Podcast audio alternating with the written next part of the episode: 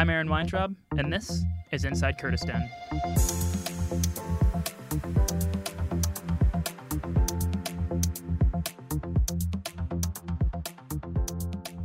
In the previous episode of Inside Kurdistan, I spoke with Colonel Miles Caggins about his work with Operation Inherent Resolve, or O I R, uh, the multinational coalition created in twenty fourteen in the interest of defeating ISIS. And in that interview, he referenced one person in particular who he deemed as inherently necessary for his success working there, and that person was Tanya Aziz.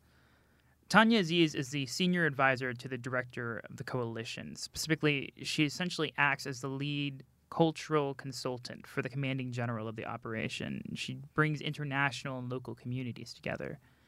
And I wanted to speak with Tanya about her own perspective of the coalition and conflict in Iraq in general. I think a lot of the time when countries like the United States or E U countries send forces abroad, we tend to forget that those troops rely on local assistance, and those local authorities experience loss and sacrifice to the same, if not at times a greater uh, degree in conflicts like the ones against ISIS. Uh, and it's easy to forget if you're in a country like the United States that local forces have to deal with the consequences of conflict long after other countries have pulled out.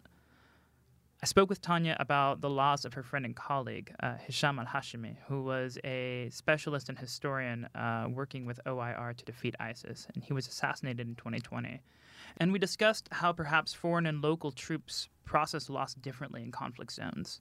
I also spoke with her about the current status of the coalition and how things have changed in recent years and what she still feels needs to be done with Operation Inherent Resolve. A quick note, I think you should definitely listen to the episode before this one, as the interviews between Tanya and Miles are very closely linked, and we begin with discussing their work together in this episode. But with all that said, here's Tanya Aziz.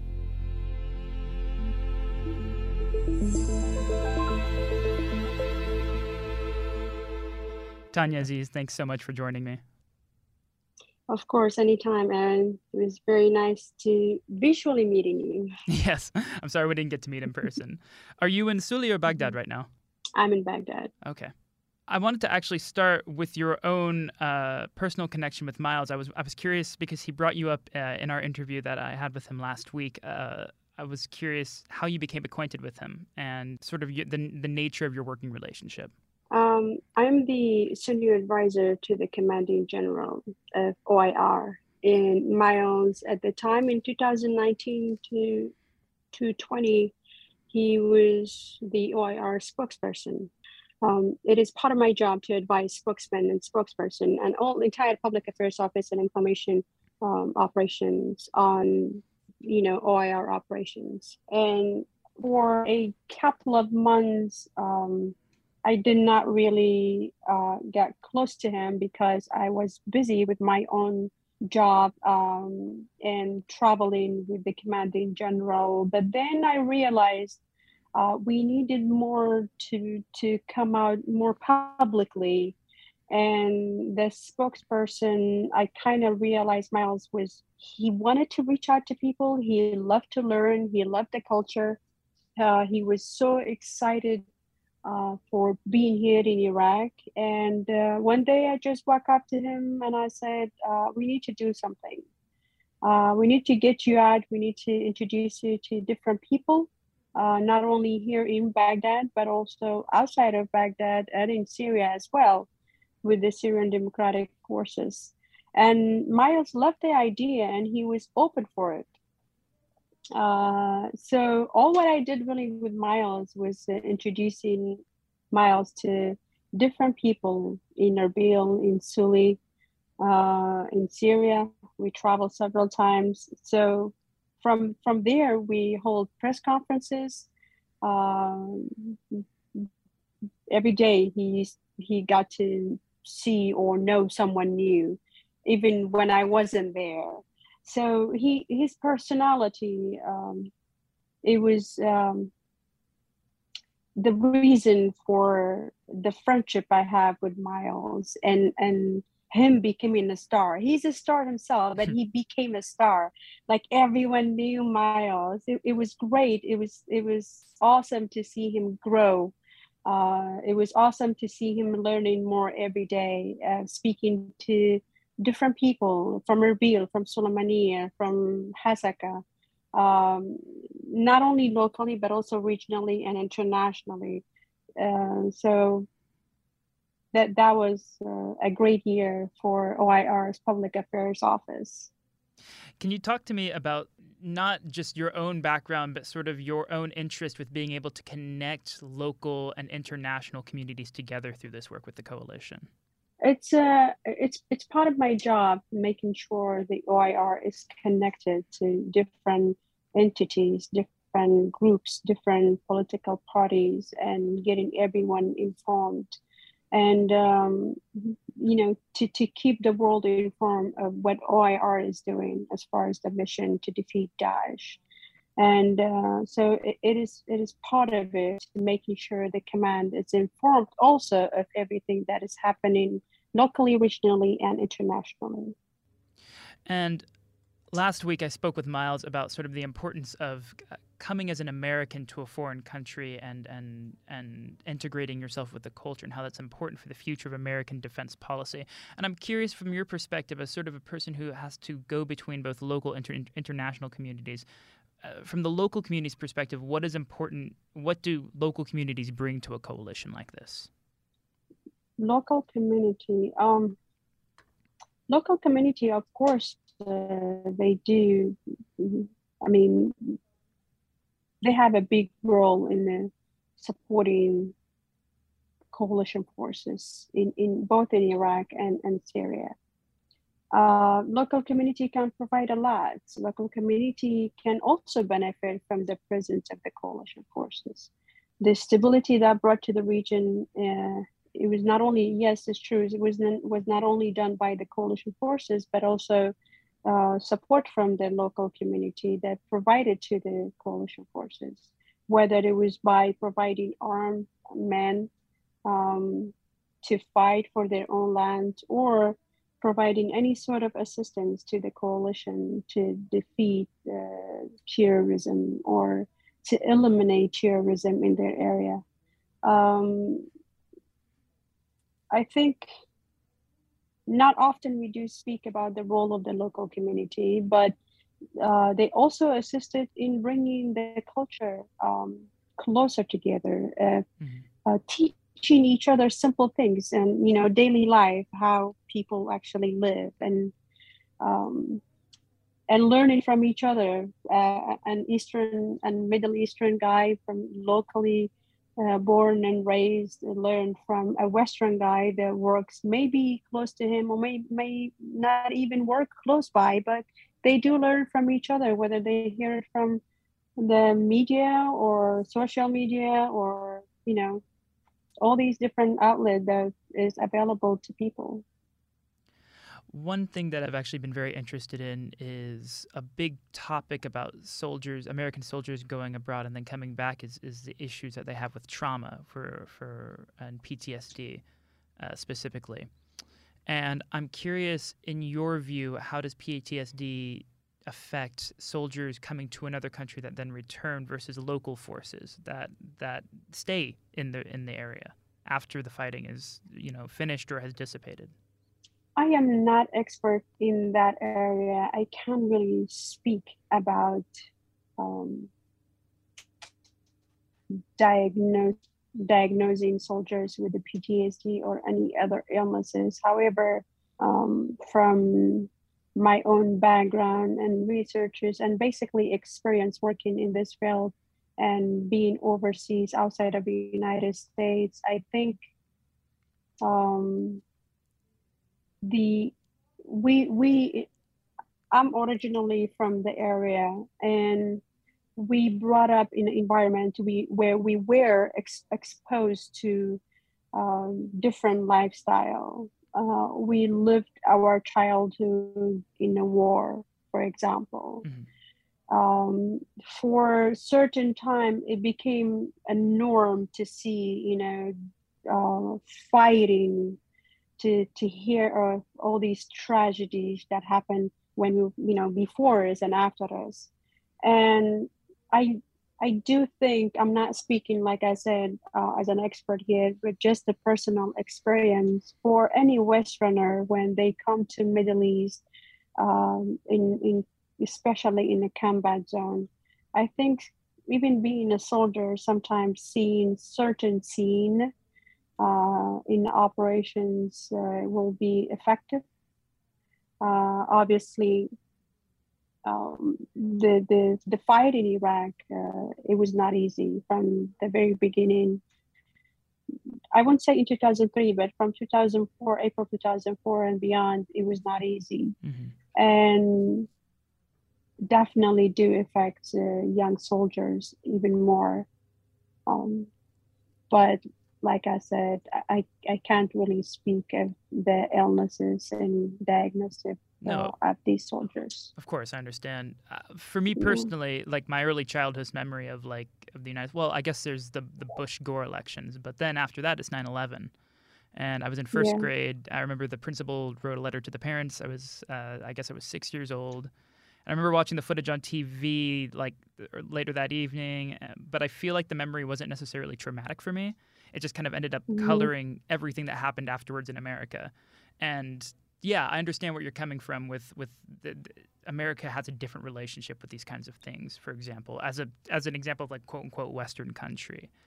Um, yeah, but but you have to keep in mind, like be, being a soldier uh, in, in combat, when things happen sometimes, um, speaking about certain incidents, it's easy, but to actually live in it, it's not. Absolutely. Abs- well, and, and I think grief processes differently. I think there's a certain understanding with soldiers coming from a different country for a coalition like this that, you know, God willing, you return. You you do leave this area eventually, and but some people stay. Mm-hmm. So grief is different, for example. Um I actually wanted to bring up uh, a colleague of yours, uh, uh, uh, Hisham al-Hashimi, uh, and I was wondering if you could tell me about him as an example of, of, of someone from here that that you, I know, grieved for. Um, unfortunately, yes, and uh, Hisham's memoriam actually uh, coming up. Um, a dear friend, a very close friend, uh, who He was uh, he was my mentor. He was someone I looked up to. He was not only actually my mentor or a, a friend of mine, but also to many others. Uh, Hisham touched uh, literally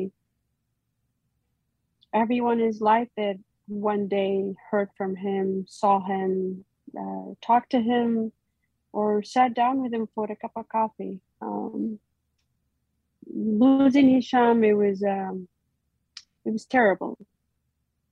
Uh, we were supposed to meet that day actually, but he, he got a call um, for an interview.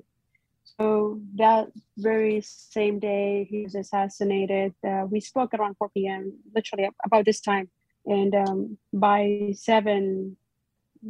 Before I even call him, because I was waiting for the interview to come up so we can talk and then maybe set up uh, to see each other another day or to, so he can visit. Um, and all of a sudden I get this the message from Miles. I was like, no, no, what are you talking about? And so I tried to call him and call him and call him, no response. But later on, uh, sometimes when I see the video and I see the phone lighting up, you know, in the vehicle, I feel like maybe those were my, my calls going through when Hisham was assassinated in his car. Um, uh, grieving, the stages of, of grief is different from one person to another, but they definitely leave uh, an empty spot in your heart, uh, you know, will remain in your heart and mind always. Um, And that was a big loss, not just me for me as a friend, but obviously first for his family and kids and for many, many other friends like myself. Do you think there are cultural differences in that kind of grief during conflict? I think the way we express it, maybe it's different. Mm-hmm. The way we show it is different. But grieve is a grief. We may not be exposed to the um, the way people held uh, hold funeral here versus in the West, but emotions, uh, I think uh, it's the same. It's just a uh, uh, culture differences is there definitely, but I don't think anyone can actually forget about you know, a loved one when they lose. So it's just a matter of how we show it and how we express it and what we are doing during the funeral. And I think that's part of the idea almost of the coalition, is that we do have a shared experience. We do, at the end of the day, have a united uh, uh, interest in, in, in creating a healthy human experience for like every different kind of culture, regardless of where you are. And I, I would say, I think there's a lot of people who would look at the the coalition as it stands now and says, oh, ISIS is, is, is taken care of, it's handled, you know, these are people, you know, maybe in America who aren't familiar with how things are here necessarily. But what would you say to that kind of critique of the coalition now and its its its sort of status? Um, unfortunately, I'm not, I think from, uh, to, to, to think and to see it outside the box, when I look at media outlets, when I read newspaper, or when I speak to people, uh, not many people aware of what really happening or the existence of ISIS, uh, the existence of terrorism and extremist ideology that still exists, not only locally, but also regionally. Mm-hmm. Uh, so a unified force, not combat force, I mean, a unified force, uh, it requires a unified force to notify the populations. People more worry about providing for their family than terrorism. Uh, to, to think about it from one point of view, it's unfortunate because both of them are dangerous. Mm-hmm. Um, to only think about what you provide to the family versus having a terrorist right, you know, right outside your door, both are dangerous. And so it's on the local government to to. Uh, educate the people on terrorism, to educate the people on what really happening, because that still exists. Uh, extremist ideology, it's, it does exist. Uh, and those are counter the extremist ideology and counterterrorism will continue for, for some time, I believe. And how has the O I R's role changed uh, since twenty fourteen to twenty nineteen to, to twenty twenty-two? Can you can you give me some insight on that? What has what has shifted in terms of the goals? No, O I R um, during the operations to defeat Daesh from two thousand fourteen fifteen um, till two thousand twenty, uh, things were operational, no changes. However, uh, from training and uh, from operational level and a training, O I R changed its mission. Still, the mission remained defeat Daesh, but um, now we are, from twenty twenty until now, we are giving advice and assist and enabling our local partners. And the changes, it, it, these changes happen because the Iraqi security forces and Peshmerga forces are now capable of conducting operations on their own. However, we do provide um, air supports, uh, we provide uh, intelligence, we also uh, assist and enable them to conduct operations. And what would you like to see moving forward uh, to with O I R in terms of what kind of things do you think still need to be accomplished with its goals? I think, um, I don't know, I can't say um, how long O I R will be around, but uh, what I like to see and what everyone in the C J T F O I R will like to see um, in the future, it's a unified force, a fully capable security force that can uh, stop any threats, uh, ISIS or no ISIS or any other different extremist group or non-extremist group that create hostile environment and instability in the area. Um, a reform within the security forces is uh, essential. by all means, whether we are speaking about Iraqi security forces or Peshmerga security forces. So those, those are the things that we like to see in, in C J T F. And to circle back, as you mentioned, in recent years, the coalition has focused more on sort of empowering local forces. Uh, would you say as a sort of a go-between between the international community and the, and the local forces, both culturally and with the coalition, we don't necessarily need as much international emphasis on these goals? Or do you think that perhaps maybe the coalition has emphasized too much with local authority? I- I, I think they do require, you know, international assistance when it comes to security forces and the reform. Uh, these are all areas the local government uh, required assistance with. Mm-hmm. Um, here, both here in the central, with the central government and in Kurdistan regional government as well.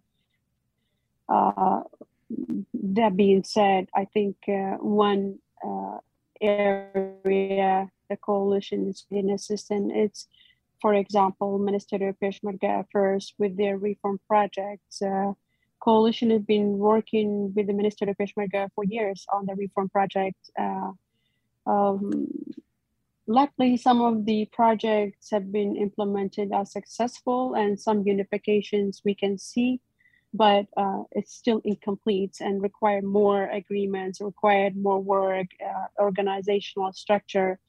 All that also apply on the Iraqi security forces. So they they do definitely require assistance, may not be available. They may have a manpower, but the structure is not there. And the world has changed.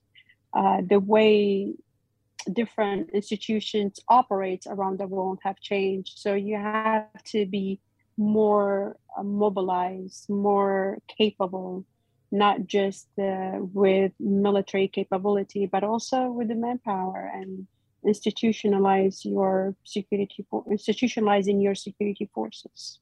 What do you mean by institutionalizing your security forces? Well, we we do um, a lot of different, you know, entities, uh, security um, entities are, are there. You know, we hear different names, but they not necessarily are have an organizational scale uh, structure.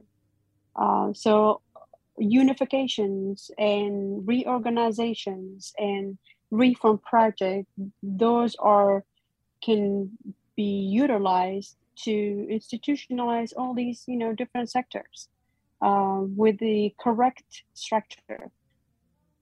Well, Tanya Aziz, I really appreciate you giving me your time today, even if it's over the phone from Baghdad.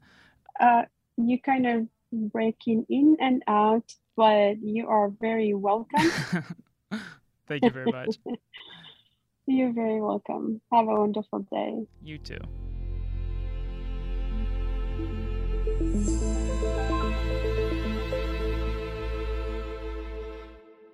I'd like to thank Tanya Aziz uh, for taking the time to talk with me. And of course, I'd like to thank our listeners for giving her your time as well.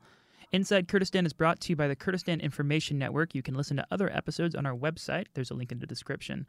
If you'd like to subscribe to our podcast, you can hit the button at the top of the page on any podcast app uh, that you download, Apple, Spotify, et cetera. And of course, if you'd like to reach out to us for comments or questions about any of our episodes, you can reach out to us at info at kurdistanin dot net, and that is included in the description below as well. Thanks once again. I've been Aaron Weintraub, and this has been Inside Kurdistan.